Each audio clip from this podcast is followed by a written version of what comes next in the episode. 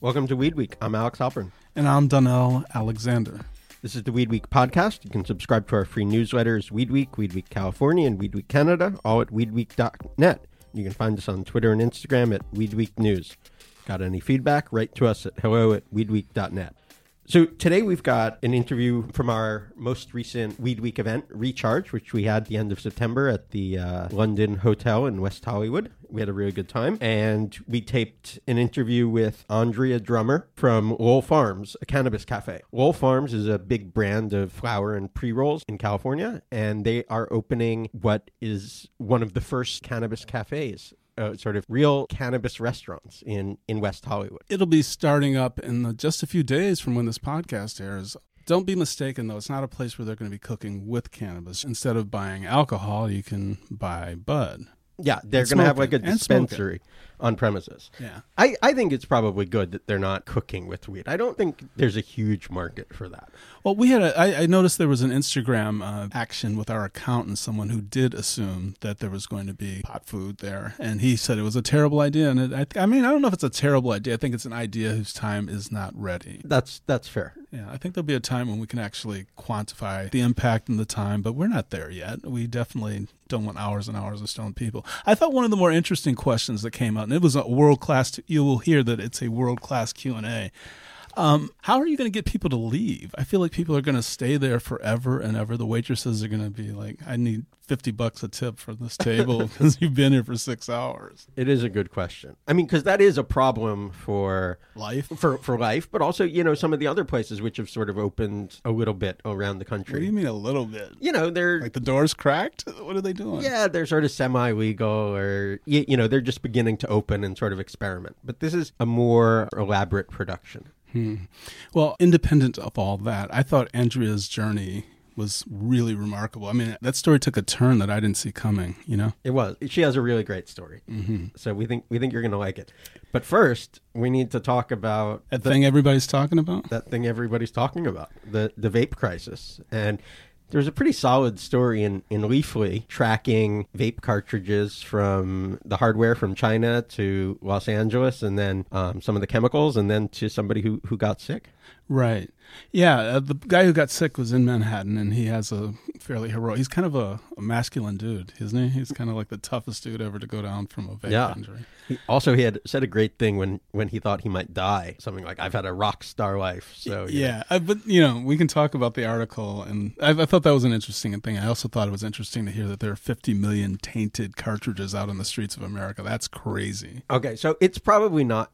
So I don't think it is. They, they that's how Leafly sort of semi surprisingly described it because they are sort of owned by cannabis companies. they're they're not a quite independent media. So although it's a pretty solid story, I was a little surprised by the language 50 million tainted cartridges when it's probably more like 50 million illegal cartridges. Yeah, yeah, you're so much more polite than I am because I, I mean, I, it's a solid story, but that was pretty egregious. If you ask me, it's like inviting um, hype. You know what I, what I really found interesting is this idea that what's the additive, uh, vitamin E. Vitamin So E are we, I didn't yeah. get from the story whether this vitamin E acetate is inherently poisonous or if this it's a matter of people using bad acetate. Right. Well, they don't know yet, but I think what's what's scarier is the possibility of different chemicals combining Mm-hmm. either in the pens or even in the body to become something toxic. Right. Yeah, I, I think uh, that is pretty scary. So, are you still vaping? Oh, I'm still vaping, 100%. I don't vape from illicit pens, so I feel like I'm going to be okay. You know, and I was someone who was very skeptical of it and just didn't enjoy it that much. Now that my job has me investigating all the different approaches to cannabis, I'm seeing the upside of vaping. And I am not convinced that this is as widespread a problem. I mean, I, I 700, 800 people have gotten sick, I mean, to be clear, so Massachusetts has banned the sale of all vape which products. is insane. and is that both nicotine and THC? yeah. Okay. Yeah. Uh, Shaleen Title, a recent guest on the show, talked about it very vehemently about how this is going to drive people, consumers, to the illicit market. And while we can't say anything for sure, it does seem pretty clear that vapes available on the illicit market are, are definitely riskier. Well, yeah, I feel like that's the untold story of all this. All the vaping devices have been lumped in together, not just the quality within the legal market, but who knows what you're getting when people are putting these pens together together in the cartridges from Amazon and assorted dealers. Yeah. But it is, you know, it's definitely a legit crisis for the industry. Oh yeah, I mean, you know, I want that's what I wanted to talk about with you because I feel like the health stuff I can take or leave, but I feel like I've been so um, brought over to the capitalist side, I can't help but wonder what this means for the holiday season. Yeah. Los Angeles, Los Angeles wants to ban vaping. Yeah. You're around these people. Are they worried shitless? The, I, mean, I talk about the people who run the companies. I mean, so I, I wrote a story for it, and I, I talked to like three companies who are all very proud of how, how pure their products are. And I think they're probably struggling, but at the same time, they see a potential upside in being sort of the good actors in the market. Because the truth is, it's probably worth looking at the Leafly article to see if I don't remember if they say this in the Leafly article, but, you know, probably some of the illegal chemicals and worries, I don't know if illegal chemicals is the right word, but some of the chemicals that people are concerned about, like dodgy terpenes and stuff like that, as well as some of the some of the hardware that comes from China, those are probably on the legal market Hmm. as well, to some extent. Yeah, no, they did talk about it in there. Of course, these things are out available in the legal market, but they're tools, and I think we don't go away from this without there being tightly controls on the elements of the vape pens. Yeah. I don't know if there's anything more we can say about the crisis. I think we should move on to cooking and food, Weed Week Recharge, and Andrea Drummer. Welcome to the Weed Week podcast. Thank you. I should say, welcome to the Weed Week podcast here live at the what? What's the name of this hotel? The hotel? London. London. That's what a live podcast sounds like. I want to begin with something like kind of newsy because it's on my mind. Okay. Like the biggest trend in culinary um, arts is cooking with marijuana, isn't it? I read it Is in it like the, gourmet. The biggest trend? in, in restaurants, it was in a legitimate gourmet publication that it's a leading. I I think that If it isn't or it isn't, why is it moving so fast? So fast. well, because the, the world is changing. I think our our perceptions and considerations about cannabis is changing. We're seeing different states come online with uh, cannabis le- legalization. Well, let me let me stop you right there. How are we changing? I mean, you're talking. I hear you're going into policy, but is that what you mean when you say the world is changing? Yeah, our perception about cannabis is changing tremendously. I'm from Florida, Mm-hmm. and Florida has some legalization with cannabis, and you know, Florida steals the election. All right, so let's, let's let's work back. You come from Florida. Tell us how you got your start as a chef. I came from a background of protesting cannabis, um, so I was an advocate of. The, What does that mean? I was. You were in the streets? No, I was a. I was a, a drug counselor, and I was a proponent of Just Say No campaign, and I taught that to many kids across the country until I moved to LA and just. Wait, what? Yeah, right. You didn't invite me here for that, did you? No, but I. you weren't how, expecting. uh, I'm, no- I'm just gonna let you tell it. Go on, please. So that's what I was doing for many years. I worked with the Urban League of Broward County. I worked with Planned Parenthood. I've worked with the Coalition for the Homeless in New York and many other programs. And I came to LA and just came to a different understanding about cannabis and kind of changed my mind. Again, I, I come from a very Southern Baptist upbringing. And so cannabis was the equivalent of crack or heroin. And that's what I believed for many years until I changed my mind. I always I, I like to say that I'm I'm born again. All right, when, where did you get baptized? Tell us about that experience. Where did I get baptized? Metaphorically. In LA. Uh, What happened? In LA, I was driving down Sunset and I saw cannabis plants in the window and they were beautiful. no, and then I also I met some amazing people who gave me a different understanding about cannabis consumption. They weren't the, the stereotypical perception of cannabis consumers.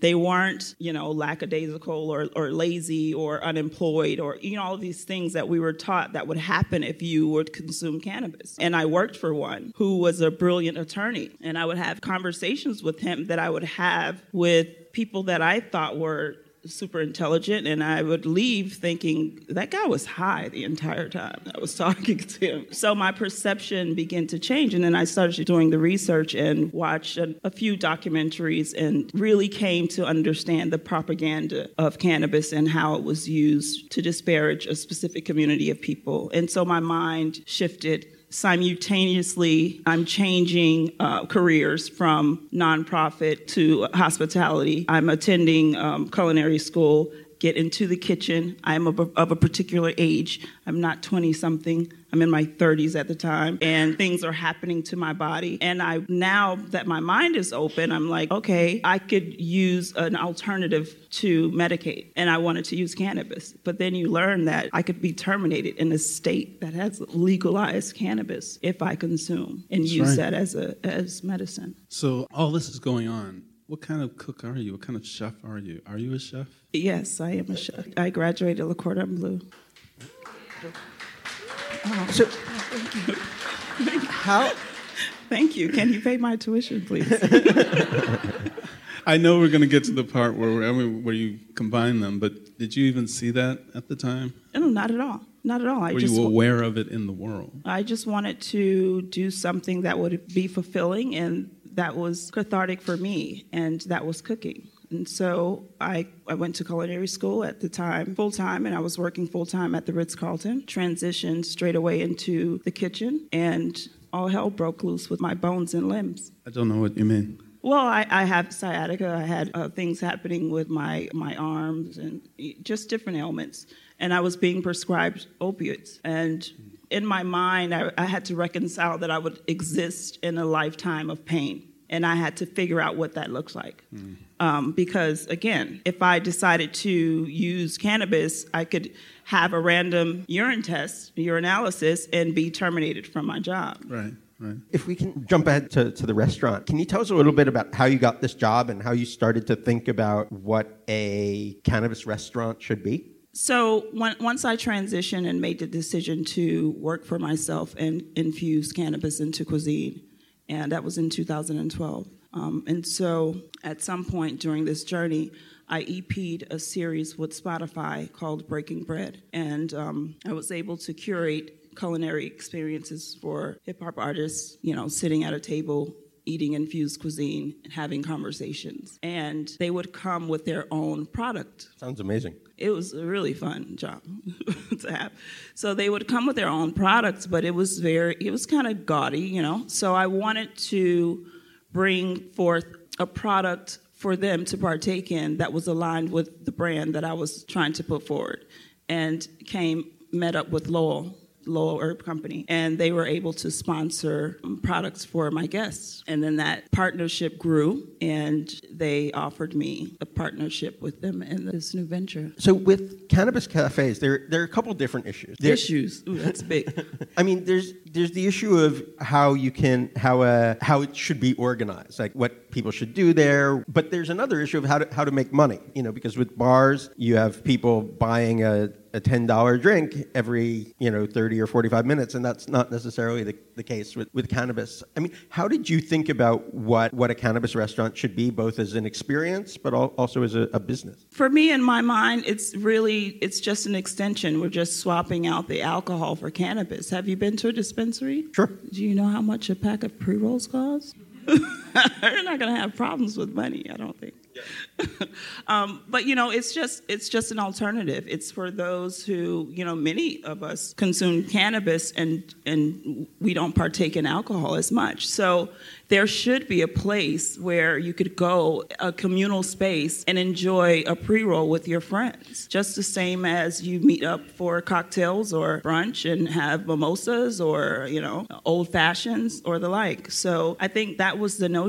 We we started there, and then we wanted to create a space that supports that in the best way and in a way that I mean, listen, the majority of people that are coming into this space to use cannabis or consume cannabis, I speak to so many people who's like, I used to use when I was a kid, and now that it's becoming legal and and in so many different states and it's becoming normalized.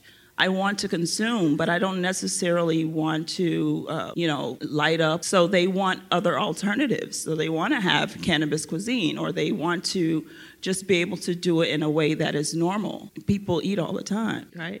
like everybody's here had a meal today, right? And so, yeah, so we wanted to bring it forward in a way that is just normal and just regular. Like you, you go and you meet with friends, you sit on a patio, you talk the talk and commune. It's both communal experiences, food and cannabis. So you're you're opening in um, October, correct? October 1st. October 1st. The experience you have is a space where people can smoke and then a place where they can dine. Could you just give like the outline of it? Uh, Yeah, so we have two uh, patios and we have an indoor space. We have a state of the art filtration system. So you can consume, you can smoke, and the neighbors won't smell it. And, you know, the way that it's intended is that you're not inhaling a bunch of, of smoke or, or fumes as you're having or enjoying a dining experience. And then you can order your food and, and sit with friends and, yeah. There was a conflict between the, um, the synagogue next door and mm-hmm. Lowell Cafe. That's all been worked out? It has been. What was, what was Yeah. the nature of it that the smoke would go into their space? Well, the, our filtration system again is state of the art, and then also it's really about communication. We want to be good stewards to the neighborhood. We want to do right by West Hollywood. We want to be good community members. So our intention is not to just set up this space and you know like oh we want to do what we want to do. You know we want to add to the community and to the world. Um, so it's it's communication ongoingly and having conversations with the synagogue and with the rabbi there. I think we have to wrap up pretty soon, but can you tell us what's on the dessert plate that I, I saw described in the Washington Post?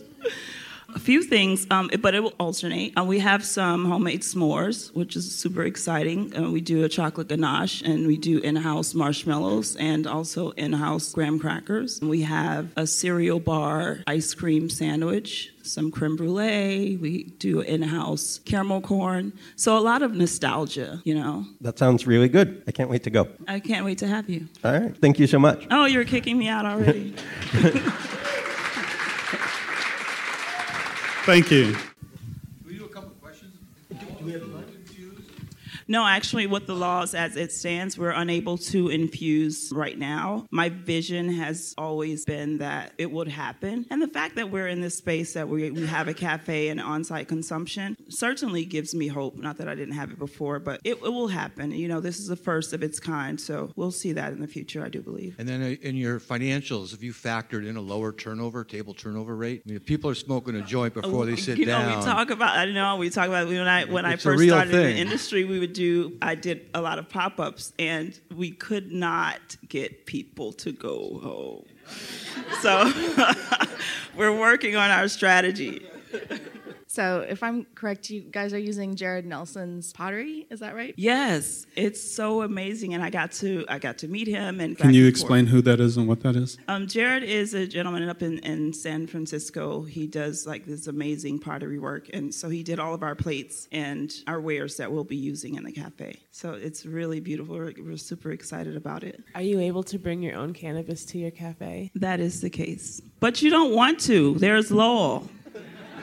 Gosh. Hi, I'm Richard Eastman, one of the founders of medical marijuana in the great state of California and West Hollywood in the United States with Dennis Peron, a man living with AIDS for 25 years. Welcome. I'm Richard. honored that they let me into this joint today to uh, question you about, you know, are you going to have brownies? You know, Brownie Mary was a friend of mine, and when I was dying with AIDS 25 years ago, and Dennis said, open a pot shop in West Hollywood, I could have been a billionaire or a trillionaire. Are you really doing this for compassion with your cafe, or are you just another one of these entrepreneurs that wants to take advantage of people with AIDS and cancer and, you know, Dennis said all use is medical. Are you going to have brownies? That's a great question, and I'll answer you succinctly. Thank you. So, when I started in this industry, I started as a patient, and it was not with the intent to capitalize on the green rush. In fact, I abhorred that term. So, no, I'm not one of those people, absolutely not, and I am not for that. I'm not about that. My intention is to help change the world and change the minds and perceptions about cannabis because it is a miracle plant, I do believe. I have not had to crawl on the floor for three days, unable to walk because of sciatica since I've started consuming cannabis. So don't put that on me. Uh, sorry, but we will have brownies. As a woman previously who have worked in a kitchen, I've been there, was a chef right there with you. Being a previous chef, I know there's a lot of creativity involved and you have to taste everything. So I'm assuming that you're probably making sauces um, that might go on your food. How do you handle tasting what you're making without Well- taking too much? When I was able to infuse directly, I have really tiny, tiny tasting spoons. that really is the answer because I, uh, you know, again, it, for me, it's not just just about an experience of getting high. It is medicinal for me. So I don't like to be elevated while I'm working. Um, so I was very careful about that. Okay, I think we're going to wrap it up uh, unless there's anyone else. All right, that was very good. Thank you so That's much our show for, for, today. Great Thank guys. question. I Great, find us on great Twitter question. Instagram at Weedweek News or email us at hello at weedweek.net. Don't forget Patreon. Patreon, patreon.com slash weedweek. For more weed news, you can sign up for the Weed Week newsletter, Weed Week Canada, and Weed Week California at weedweek.net. there were actually some some interesting takes on the vape crisis at the event because like we had Julia Jacobson who's the CEO of a very very sustainable flower brand called Astor Farms and she was sort of talking about how this was a real opportunity for her company as well as sort of validation of of her business model. On the other hand of the spectrum we had people who were saying no this is an illegal market problem and you know it's not the problem of our vape business. So lots of, different perspectives some some good back and forth. But yeah, it was an extraordinary event at Recharge and people from all over having amazing educational moments and some actually very lively moments in the panelist portion of the program. Yeah, definitely. So I'm Alex Halperin. And I'm Donnell Alexander. Our producers Hannah Smith and Alicia Bayer wrote our theme music. Additional music is from the late great Andre Bush. We will catch you again here next week. Bye. Peace.